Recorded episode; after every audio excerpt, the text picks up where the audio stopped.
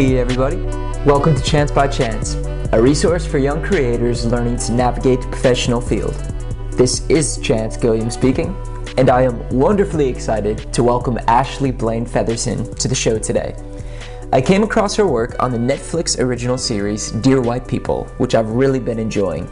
Ashley plays Joelle, actually reprising the role from the successful 2014 Sundance film of the same name, written and directed by Justin Simien.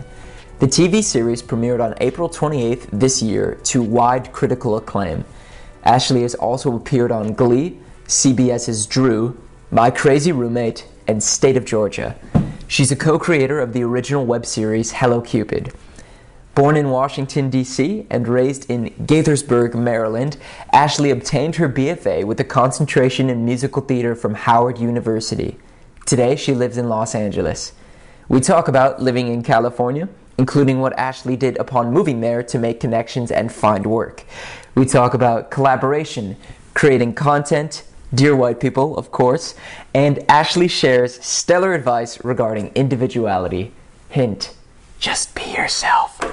I want to thank Josh Johnson for the opening track to this podcast. He's got a lot more in store for you on SoundCloud.com. You can find him at Saxophone Capone. Big thanks also to the supporters of Chance by Chance because you make this possible.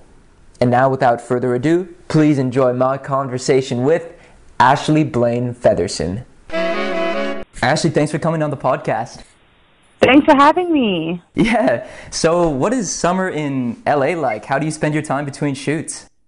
Oh man, um, summer's nice. I mean, we're kind of dealing with June gloom right now, so it's kind of gloomy. It always happens around this time. Um, but it's good. Like you know, I hang out with my friends a lot, and I I'm kind of a homebody. I'm more of a homebody, I think, than people think that I am.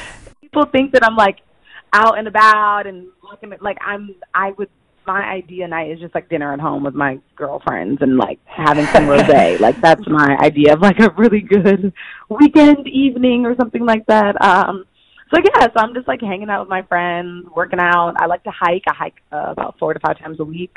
Nice. Um, and yeah, that's about it. Still creating other content and stuff like that. Yeah. Still working. Yes. And you've uh, lived on both coasts now, growing up in Maryland. Are there any major differences you see between the arts on those two sides of the country? It seems to me like each kind of attracts its own set of people.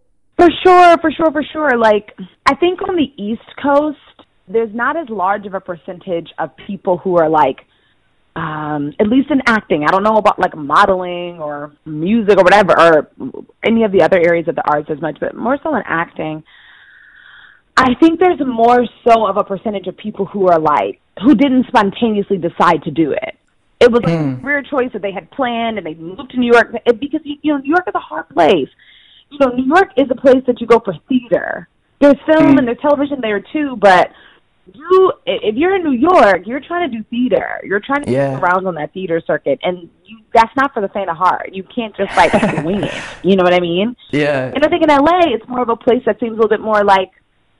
Also, I'll go back to the East Coast. Like you know, East Coast is harsh. You know, you have winners, you have hard winners. You got to come out of the winners. You you know, especially being in New York, there's you know, you got to take the subways, and it's a hard city to make it in. Just in general, I think LA it's a hard city to make it in for a different reason. I think there's a larger percentage here of people who like are kind of just willy nilly trying to pursue the arts because it seems like it might be cool, or LA is a sunny, beautiful place to live. So it's like, I guess if I'm going to move, I might as well move to LA from Nebraska and see what happens. Yeah, it inspires people to come out here and like figure out what they want to do. It's like LA is a place you come to take a risk. New York is a place you come to like really test it all out. But LA, it's like like you can't really risk it in New York. You got to go to New York with like your head on your shoulders completely. But I think LA is a harder place to make it uh, for a different reason because it's um there's just so many people here trying to do the same thing. It's oversaturated in a way that I don't think New York is as much. I think New York is overpopulated, but the business isn't as oversaturated. Uh, it's not as hard to find the good the good apples in the bunch. And and all of that being said, uh, the risk is certainly paying off for you. You've been finding a lot of work. Is there um, anything in particular you've done to distinguish yourself from the rest of the apples in that in that bunch? You know, uh, I, I can't say that there's anything specific that I've done to distinguish myself. But I think that the key is just to always be yourself. And this sounds so cliche, but that's the truth. I think, you know, um, being young and moving out here, you think that you kind of have to conform. You think that you kind of have to do what people are telling you to do or what you think to be right or what you observe other people to have done. But that's actually counterproductive. You have to figure out who you are and what works for you and how you want to be perceived and what your special nuances are. Once I kind of figured that out and really was able to like sit comfortably in that, then more doors started to open up for me. But this is this is a place and this is a town, this is a business where it's all about who you are. Anytime I get a job, it's because they want specifically something that only I can give. And it's really rewarding. But because of that, then that means that there's a lot of things that just aren't going to be for for you because it's for something specific that someone else can give, and that's okay. Yeah. Looking, for instance, at Hello Cupid, your web series from a couple years back, can you walk me through that process of bringing it from an idea into a reality and how you brought on collaborators for who they were and what they could uh, add to the project?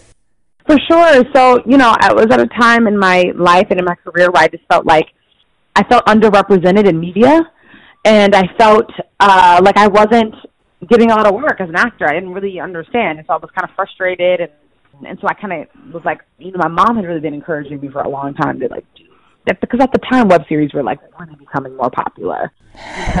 Awkward Black Girl had hit the screen, had hit the scene, um, and I think that really kind of uh kind of changed things. Black and Sexy had the couple, which I think was like a which was a big hit as well.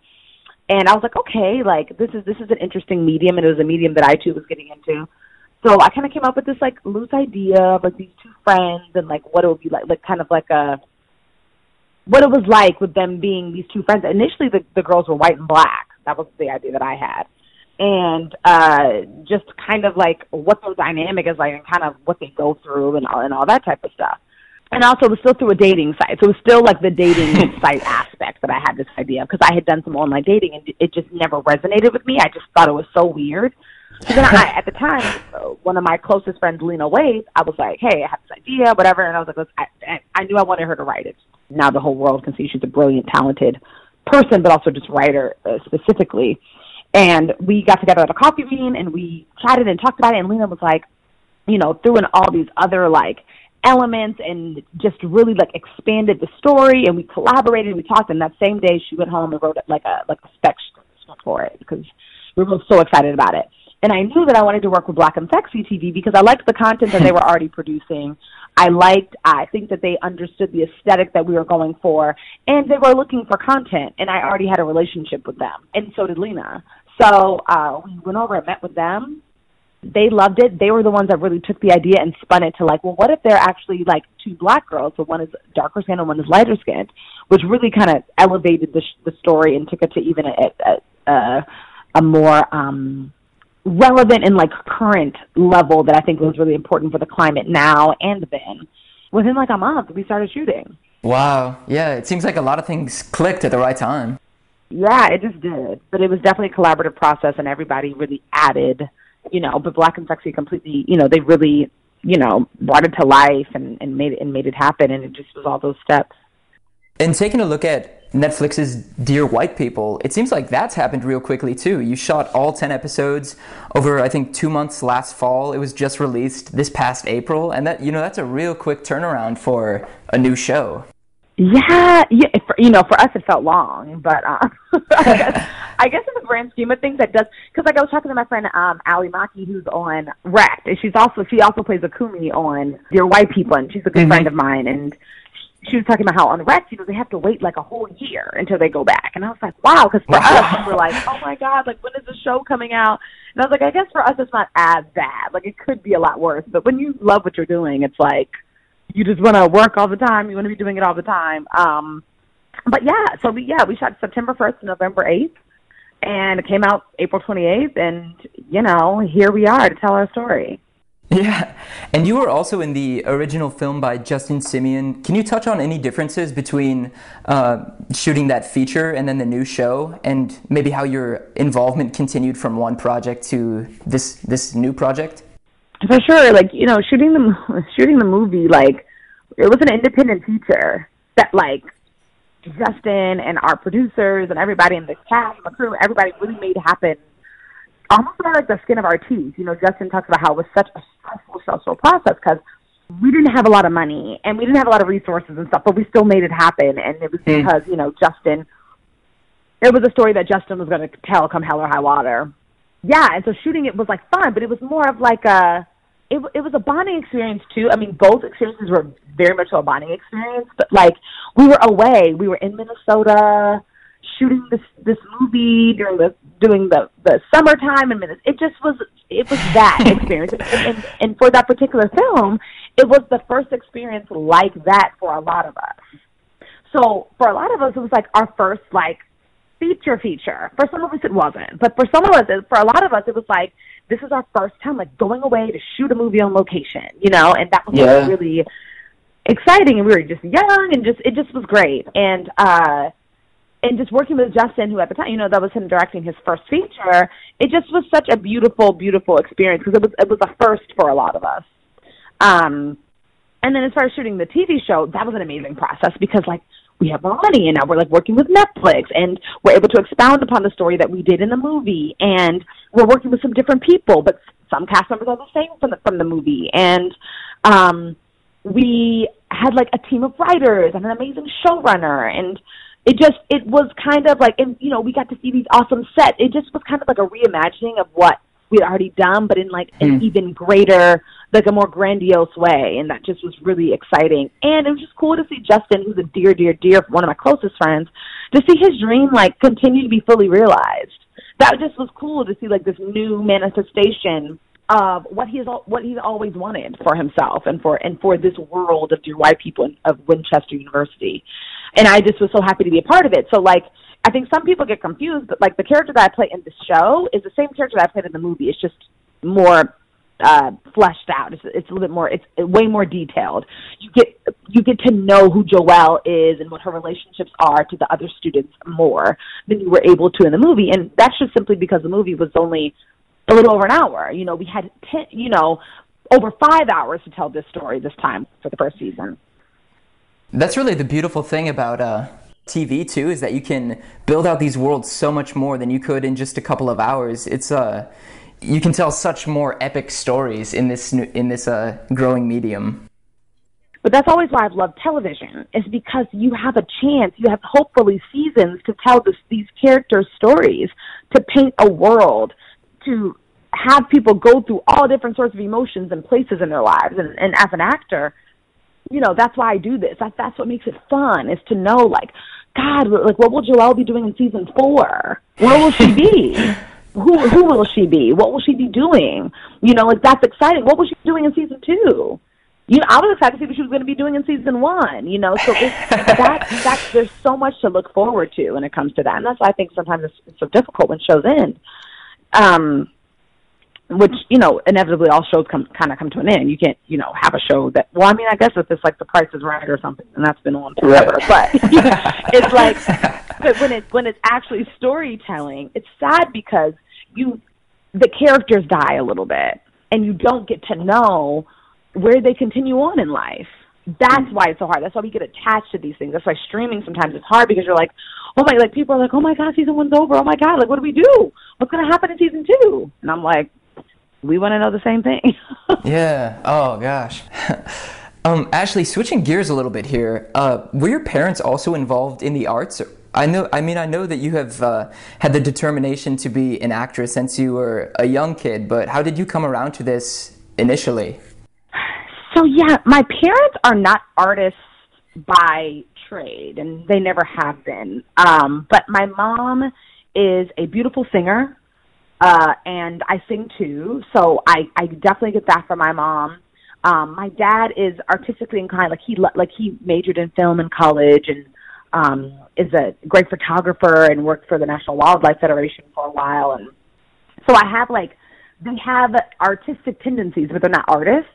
But my parents are people who deeply uh, support artists, so they've always supported me having a dream of art. I've never had parents who were like, "Don't you think you want to go to law school?" or "Why don't you do such and such?" Like they, you know, they sent me to college for musical theater. So I mean, only parents that support their child would allow their child to do that.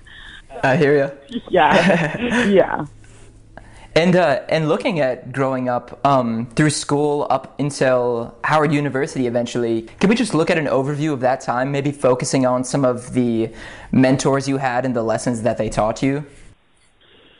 Oh man, so I had uh, a vocal teacher, like my choir teacher, in middle school, and her name was Miss Colehep, and she really to me she changed it for me. Like she kind of um and this is as far as singing. She really was the person who saw my raw talent and saw what i was capable of doing and took a special interest in me and really helped hone hone my craft in a really special way that I'll never forget and she um you know trained me and encouraged me to join the Maryland All-State Chorus which is a very elite uh, chorus to get into is very hard. They only pick two vocalists from each county in the entire state.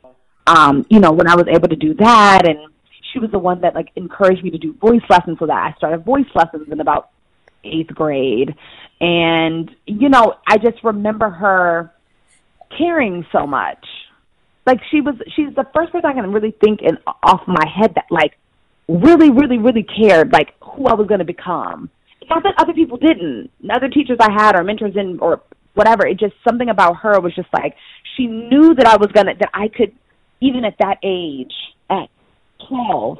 She knew that I could that I could make a living doing this. She knew that I had what it took to take this further, and I and I'll always I'll always appreciate that, um, and I'll always remember that. And then in in high school, you know, I kind I started I did my first professional play when I was a sophomore in high school. So I was doing uh, a play at the Studio Theater in Washington D.C. called Runaway Home, and you know, I was like a working actor at like 14, 15, and it just it was like a lot. You know, I was like having to leave for tech rehearsals in the middle of the day, and you know, having to leave school early and not being able to really hang out with my friends a lot because I had eight shows a week and like you know whatever.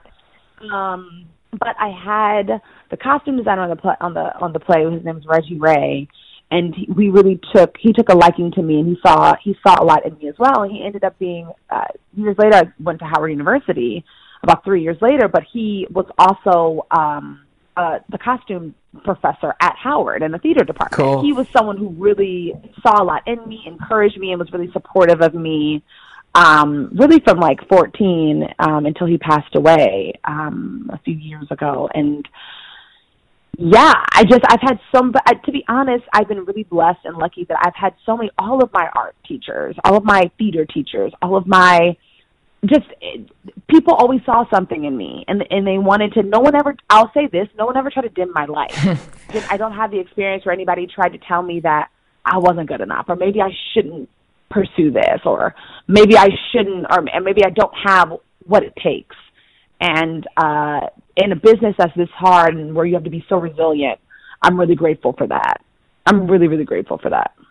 That is so motivating too. In that, uh, be, you know, because I have similar people in my life, and I just want to make sure that I'm doing them proud in whatever I do. Of course, what I what I do and what I go on to do is for me. Um, but I mean, looking at my parents and my teachers through school, and, and everyone that uh, has has believed in me this far, I um, you know I, I want to do it for them as well. So that can be a huge motivating factor. Yeah, yeah, yeah, yeah. You know, I know that they're so proud of me. You know, I you got to stick with it. You gotta you gotta believe it. It's, it's true. It's like people can believe in you to the world and back, but if you don't believe in yourself, then it then it, it doesn't matter. Hmm. So, after graduating with your BFA from Howard, uh, you moved to LA, I think eight months later. What did you do in that first year or so to build connections and find work? I struggled. No, I, um, you know, I was really blessed. My god sister, Darren, she was living about 45 miles outside of LA and was getting her PhD and was like, hey, like, you can stay with me and, like, until you, like, like get on your feet essentially. And you know no problem. You can just like sleep on my on an air mattress in my living room. And i was like oh my god like thank you so much. So i was i'm so grateful to her for allowing me to do that because that's really how i got out here. I didn't have enough money to just like get an apartment and just like I mean I could have, but that would have taken me a lot longer to save. Um, and I just was so anxious to get out here.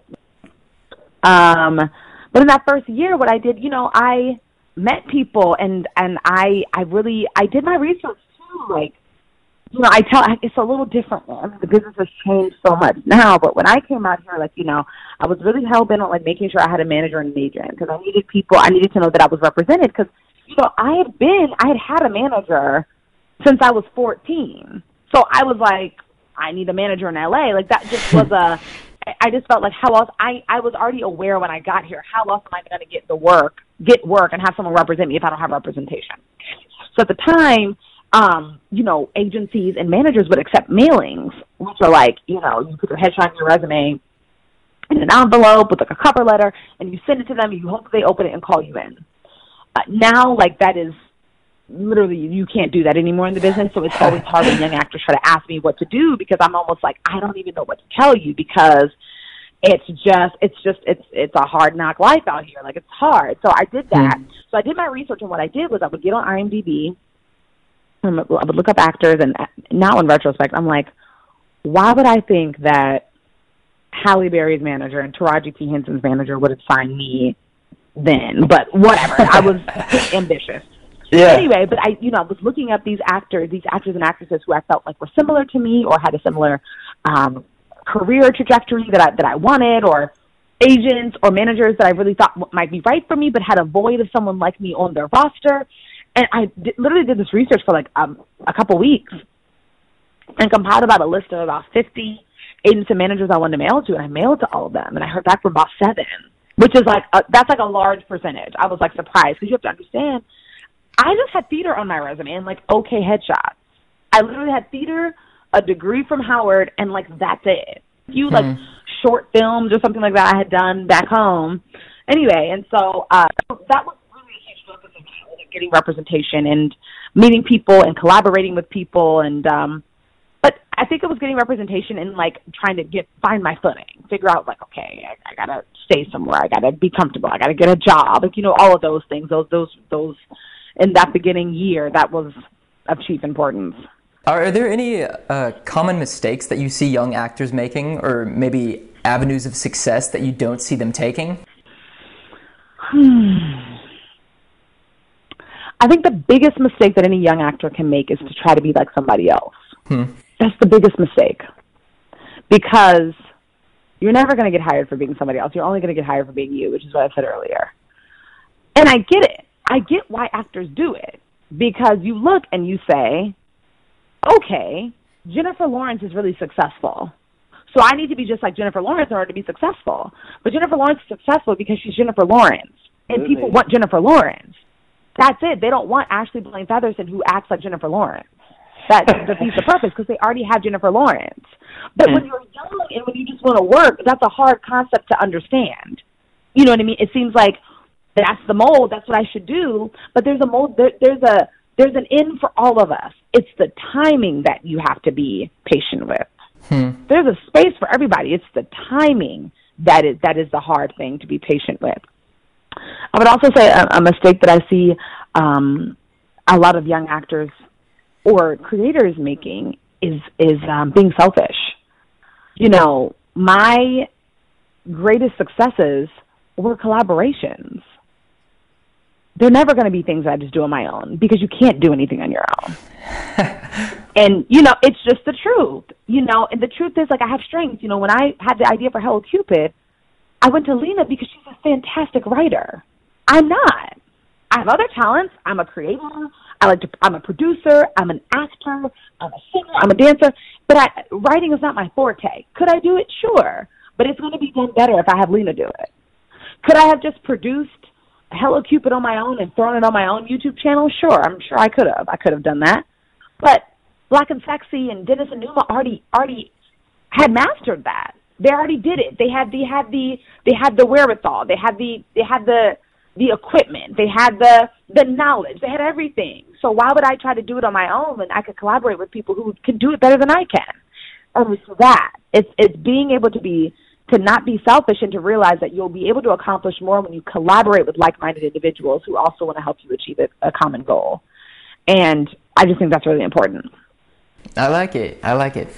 And uh, just being respectful of your time, uh, wrapping up here with some rapid fire questions. What advice would you give to your 21 year old self?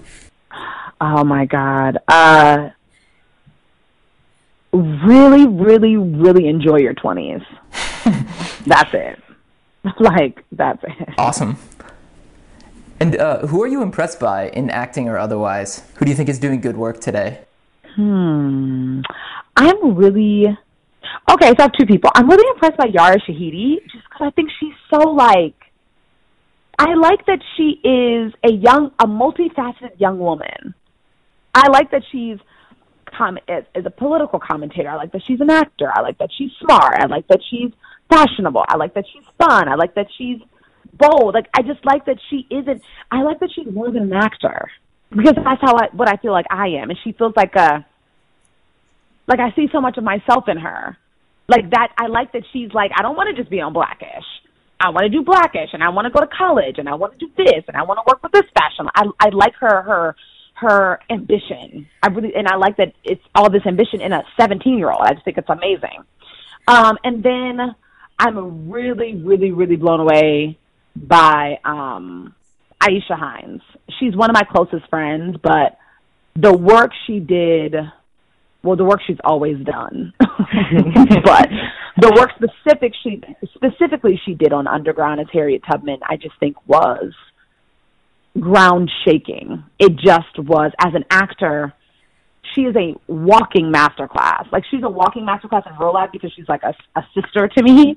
But even as an actor, if any young actor who's like, "Who do you think? Like, what do you think I should do?" I'm like, "Watch Aisha Hinds Just watch her stuff. Any of it. I don't care. Just pick a show that she's on. It doesn't matter what it is." Um, and I'm just so proud to know her. I'm so proud that, and I'm so excited that so many other people are seeing what what we see too and it's just that's just such a great feeling i'm so proud of her and she inspires me so much as a person but as an artist too amazing and uh, if you could be anywhere doing anything in five years what would your life look like however unrealistically just anything at all i would be shooting a show like shooting being on a show. Maybe it's Dear White People, maybe it's something else too in addition to Dear White People. Um and I would be while on hiatus I would be in Saint Tropez on a yacht enjoying my life with like my husband. Yeah, that's where I am. Beautiful, beautiful. Any party uh, parting asks for the audience? Anything you want to see in the world that we might be able to bring about? Um, you know, I would like for us in the world, but specifically as Americans, because we are such a melting pot, to ask more questions about each other. Like I had lunch yesterday with Ally, who I mentioned to you on the show, and she's Japanese American. I'm African American. And as friends, we just wanted to know more about one another.